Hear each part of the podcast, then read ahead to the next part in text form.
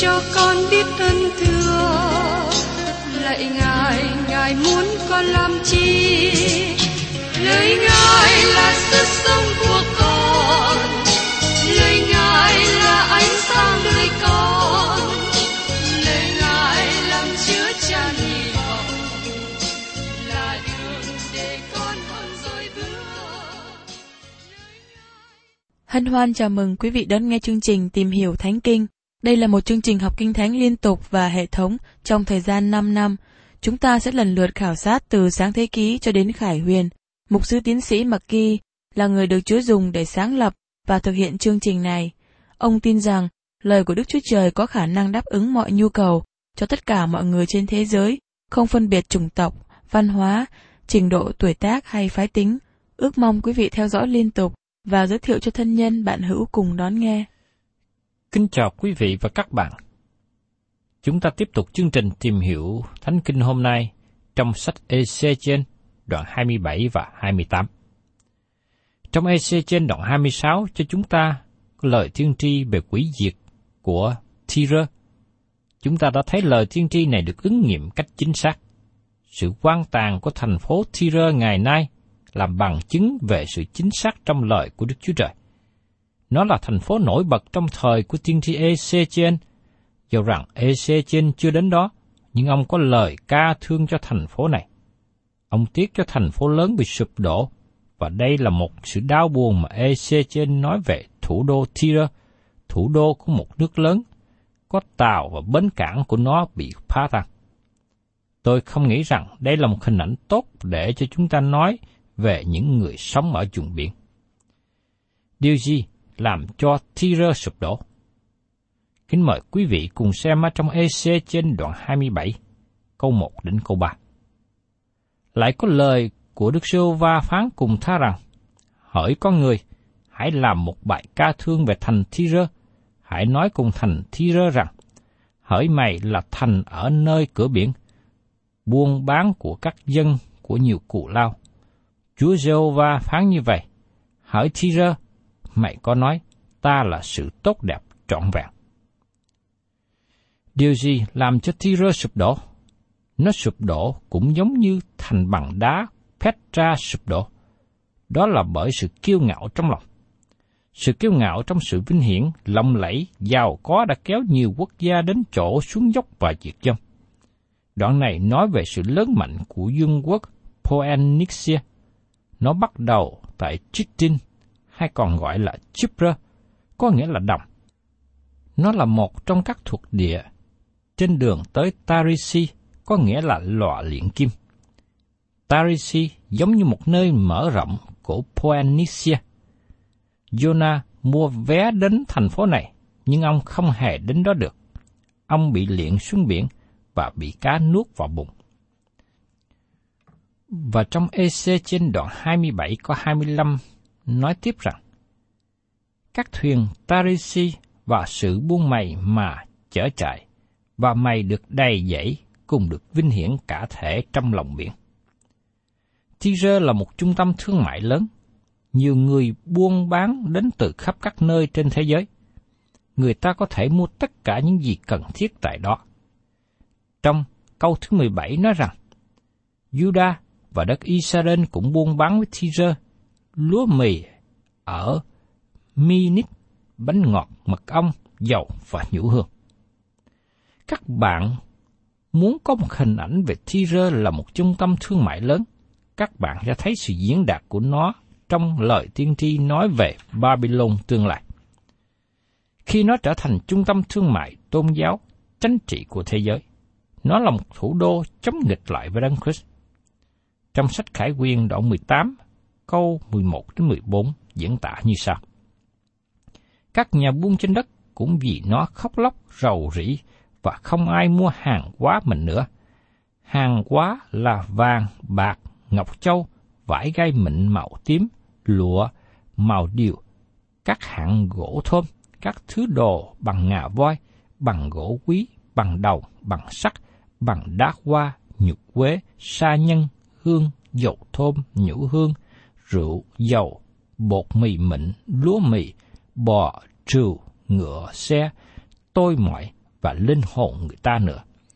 Các thứ trái mà lòng người mơ ước đó đã mất đi rồi, mọi sự rực rỡ sang trọng nó cũng hư mất khỏi ngươi, người ta sẽ không hề tìm thấy nữa. Đây cũng là hình ảnh của nhiều thành phố lớn trên thế giới hiện nay như London, Paris, Roma, New York, Los Angeles. Các bạn có thể mua tất cả những gì các bạn muốn trong các thành phố này. Nếu các bạn có tiền, các bạn có thể mua mọi sự. Ngày nay là thời đại vật chất, cũng giống như thời kỳ của Tyre trước đây.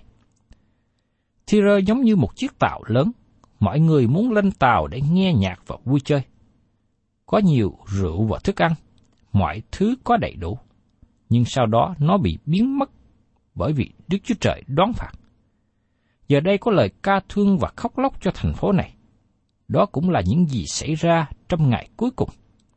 Trong những ngày cuối cùng, thị trường tài chánh sụp đổ, tiền bạc dự trữ trong ngân hàng bị tụt giá, những đồ có giá trị đột nhiên xuống cấp và bị bỏ qua. Đó là một ngày đầy thảm trạng khi ti rơ sụp đổ.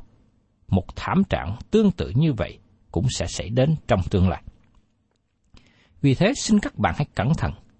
Đừng để tất cả các trứng gà của các bạn trong một giỏ. Ngày nay, con người vui hưởng những tiện nghi vật chất của xã hội. Và tôi thấy cũng không có gì sai. Nhưng điều tôi muốn khuyến cáo các bạn là đừng để những thứ này trở thành thần tượng của mình. Xin đừng dùng những hình thức tôn giáo để che đậy tội lỗi bên trong. Đừng sống đạo đức giả bề ngoài. Tyre bị sụp đổ, bị Đức Chúa Trời quỷ diệt, và thành Jerusalem cũng bị quỷ diệt. Ngài quỷ diệt họ bởi vì họ có cơ hội được đặt ân và trách nhiệm, nhưng bỏ bỏ qua, coi thường. Và tiếp đến chúng ta cùng xem trong EC trên đoạn 27, câu 32 đến 36. Nhân lòng chúng nó đau thương, thì làm một bài ca thương về mày, và than rằng, ai sánh với thành thi rơ, là thành bây giờ đã vắng lặng giữa biển.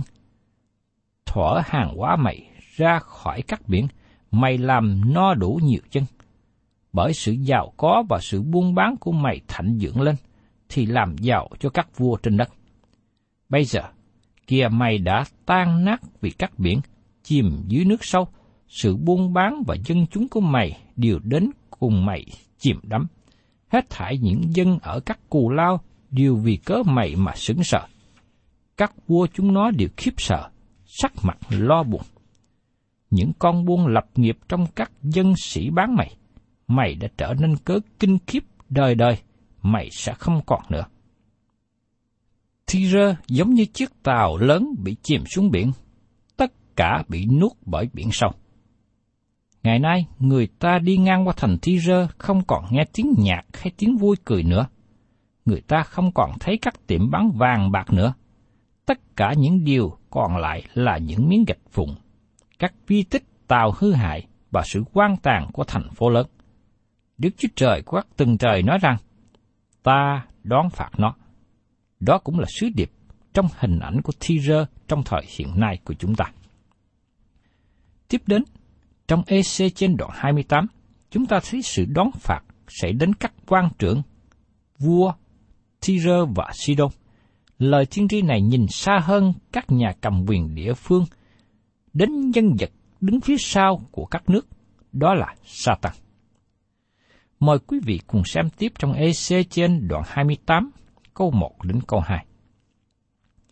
Lại có lời Đức Sô Va phán cùng ta rằng, hỏi con người, hãy nói cùng vua của thi rơ rằng, Chúa giê va phán như vậy, vì lòng ngươi tự cao, và ngươi nói rằng, ta là vị thần, ta ngồi trên ngai Đức Chúa Trời, ở giữa các biển. Dầu lòng ngươi tự cao lên bằng lòng Đức Chúa Trời, ngươi là loại người, không phải là Đức Chúa Trời. Một lần nữa, lời của Chúa đến với Ezechen và lần này có hai sứ điệp, một cho các quan trưởng của Thi-rơ và một cho vua Thi-rơ. Phía sau các nước lớn, các trung tâm thương mại lớn, các trung tâm chính trị lớn và thành vững bền chắc của Thi-rơ, chúng ta tìm thấy một nhân vật đang điều khiển thế giới, đó là Satan. Nó hứa cống hiến các nước thế gian cho Chúa Giêsu trong khi cám dỗ Ngài trong đồng vắng. Trong sách Luca đoạn 4, câu 4 câu 7, Chúa Giêsu đã từ chối sự cống hiến của Satan, không phải vì Ngài không biết chủ quyền của nó. Chúa biết rằng Satan có các nước trong thế gian. Thật ra, Đấng Christ cai trị cả thế gian này. Dầu vậy, ngày nay Satan vẫn còn nắm quyền của không trung. Nó đứng phía sau quyền lực của các nước, dầu rằng chúng ta có thích hay không.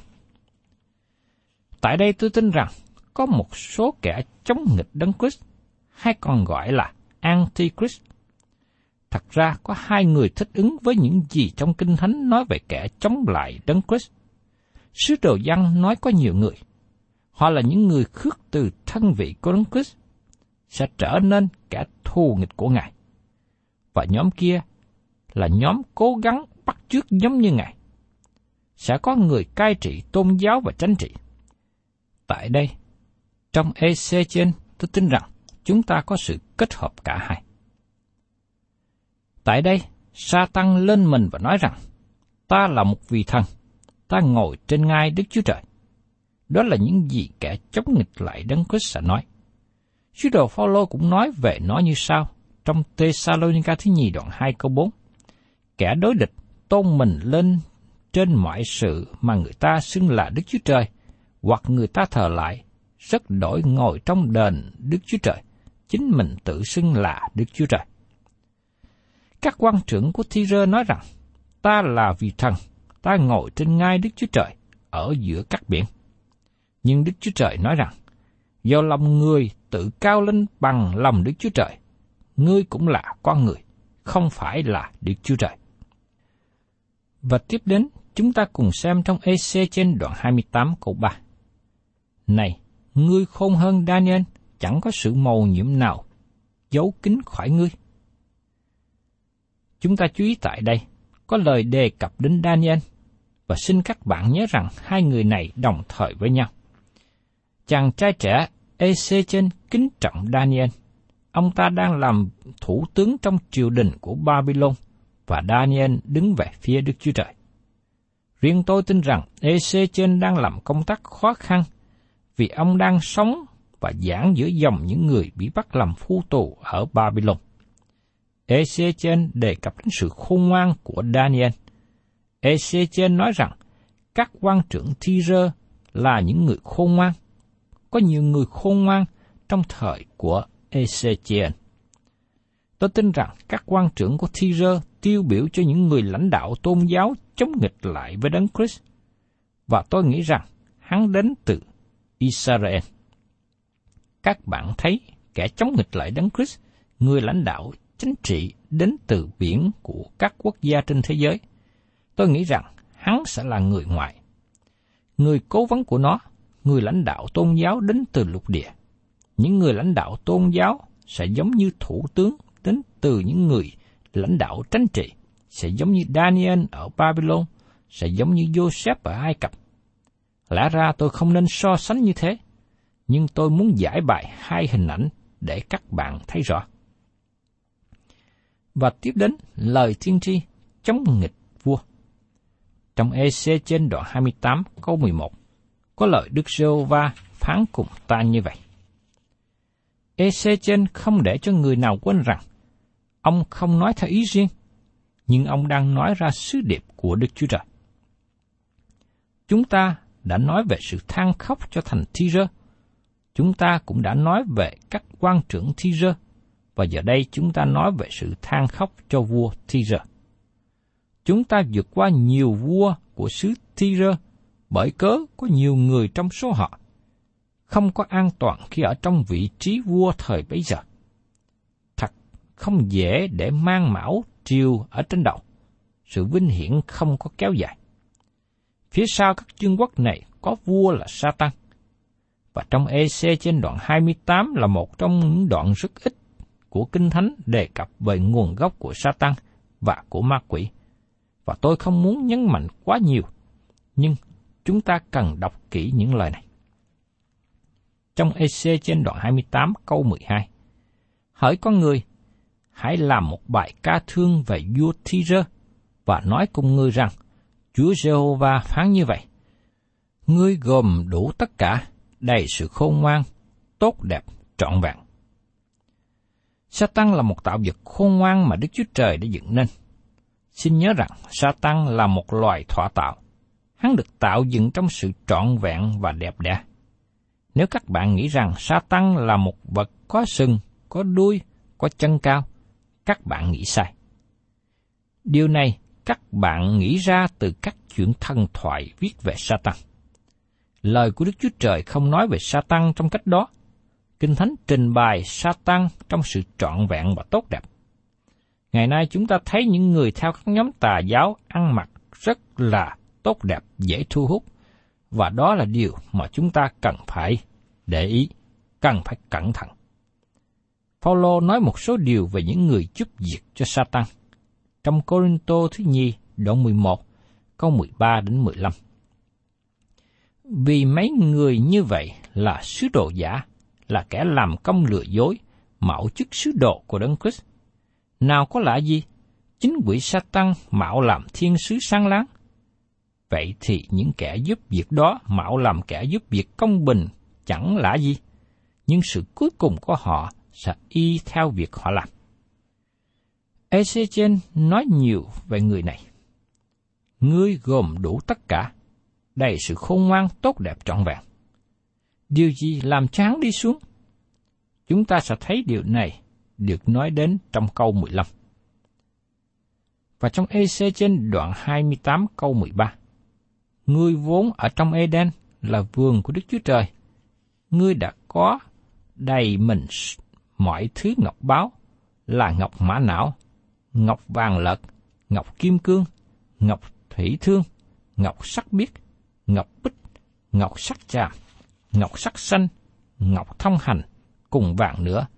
ngài làm ra trống cơm ống sáo thuộc về ngươi. Từ ngày ngươi mới được dựng nên, đã sắm sẵn rồi. Trong lời tiên tri này nói rằng, ngươi vốn ở trong Eden là vườn của Đức Chúa Trời. Chúng ta thấy rằng không có một vua nào của Thi-rơ ở trong vườn Eden. Ngươi đã có đầy mọi thứ ngọc báo. Các bạn có thể tưởng tượng đến sự đẹp đẽ mà hắn được dựng nên. ngài làm ra trống côm ống sáo thuộc về ngươi, và từ ngày ngươi mới được dựng nên đã sắm sẵn rồi. Không những hắn có thể ca hát, nhưng hắn cũng có một ban nhạc hắn cũng chính là âm nhạc. Các bạn có biết nguồn gốc của âm nhạc đến trên đất không? Xin hãy trở về trong sáng thế ký đoạn 4 câu 21, ký thuật rằng, em có người là Juban, tổ phụ của những kẻ đánh đàn và thổi sáo. Khi tôi nghe âm nhạc ngày hôm nay, tôi tin rằng nó bắt nguồn từ nơi này. Nó không đến từ những nguồn nào khác. Satan là một nhà âm nhạc và trong EC trên đoạn 28 câu 14. Ngươi là một cherubin được sức dầu đang che phủ, ta đã lập ngươi lên trên hòn núi thánh của Đức Chúa Trời. Ngươi đã đi dạo giữa các hòn ngọc sáng như lửa. Satan là cherubin được sức dầu đang che phủ, hắn được bảo vệ bởi ngôi của Đức Chúa Trời. Đây không phải là vườn Eden trên đất, nhưng nó là hình ảnh của chính thiên đàng. Satan có thể vào thiên đàng.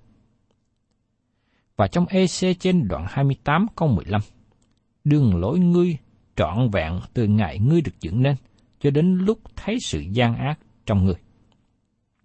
Satan được bảo vệ bởi ngôi của Đức Chúa Trời. Hắn có vị trí cao của một tạo vật. Điều gì đã đem hắn đi xuống? EC trên không nói. Nhưng trong Esai đoạn 14 câu 12-15 nói cho chúng ta biết như sau. Hỡi sao mai, con trai của sáng sớm kia, sao ngươi từ trời xa xuống, những kẻ dài đạp các ngươi kia, ngươi bị chặt xuống đất là thế nào?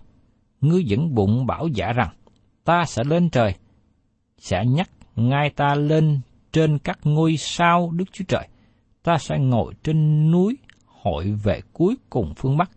Ta sẽ lên trên cao những đám mây làm ra bằng đấng rất cao.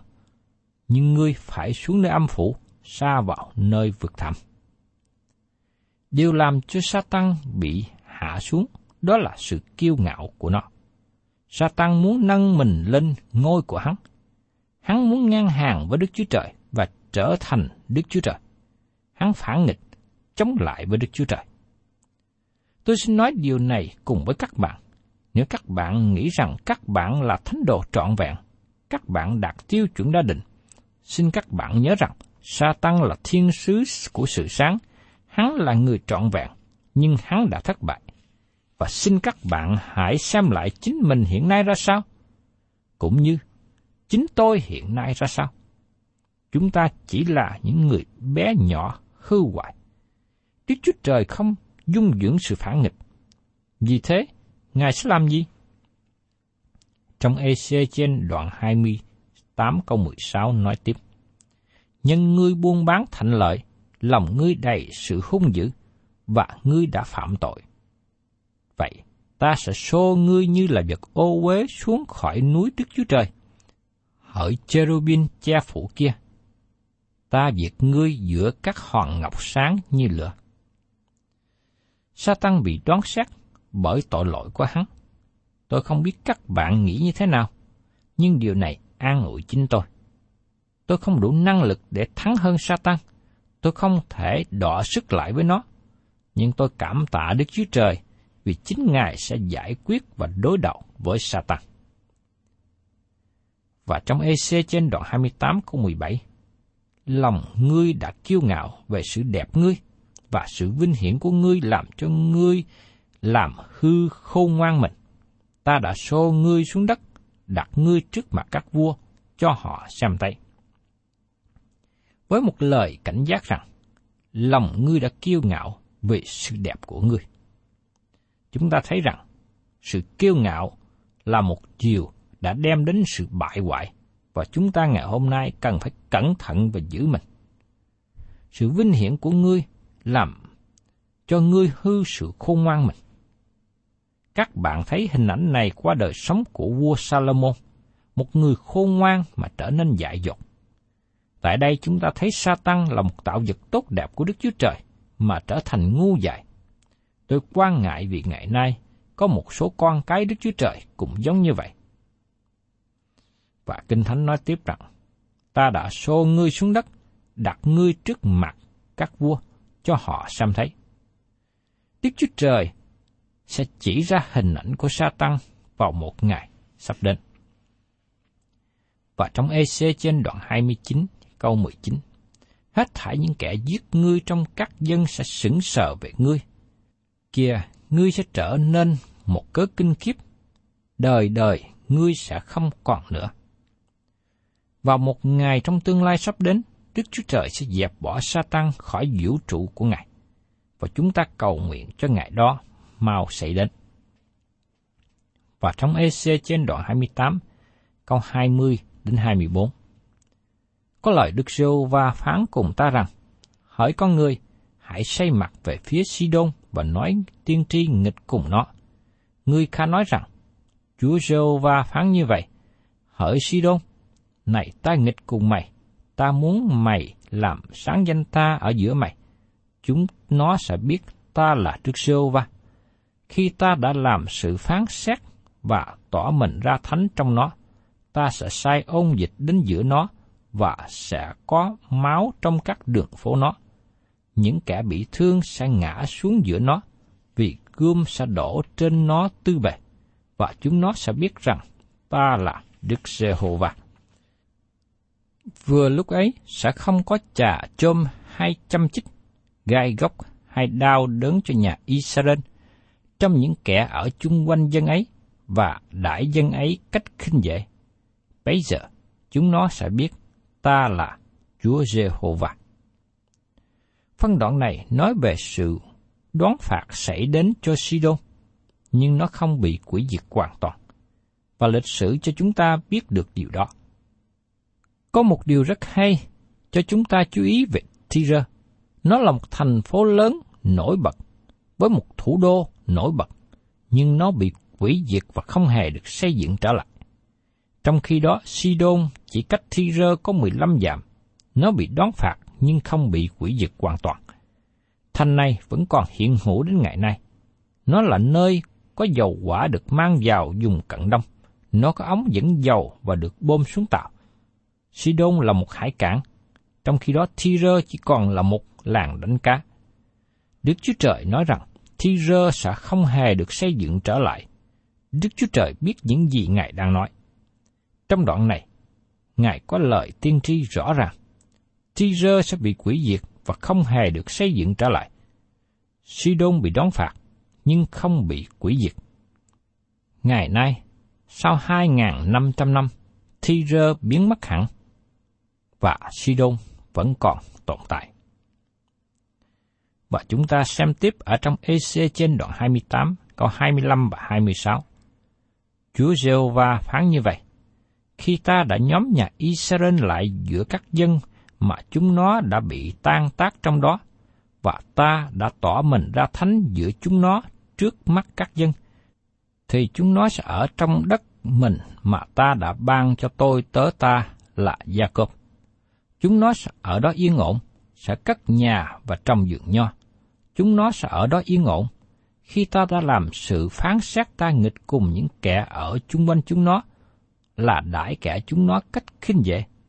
Và chúng nó sẽ biết ta là Jehovah Đức Chúa Trời mình. Đức Chúa Trời nói rằng, khi ta đã nhóm nhà Israel lại từ giữa các dân mà chúng nó đã bị tan tác trong đó, Satan không thể nào làm xáo trộn chương trình dự định của Đức Chúa Trời với dân Israel, cũng như không một nhà thần học nào có thể phá bỏ chương trình của Đức Chúa Trời phục hồi lại dân Israel trong sự bình an.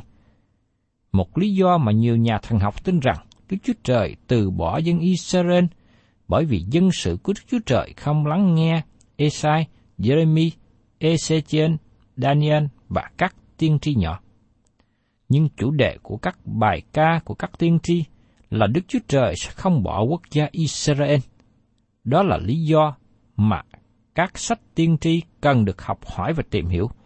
Các sách này chiếu ra ánh sáng mới trong lời của Đức Chúa Trời và mọi sự được xảy ra như đã được dự ngôn. Chúng ta tạ ơn Đức Chúa Trời vì các lời của Đức Chúa Trời qua sách tiên tri cho chúng ta thấy được những điều lạ lùng tốt đẹp của Ngài. Thân chào tạm biệt quý vị và xin hẹn tái ngộ cùng quý vị trong chương trình tìm hiểu Thánh Kinh kỳ sau.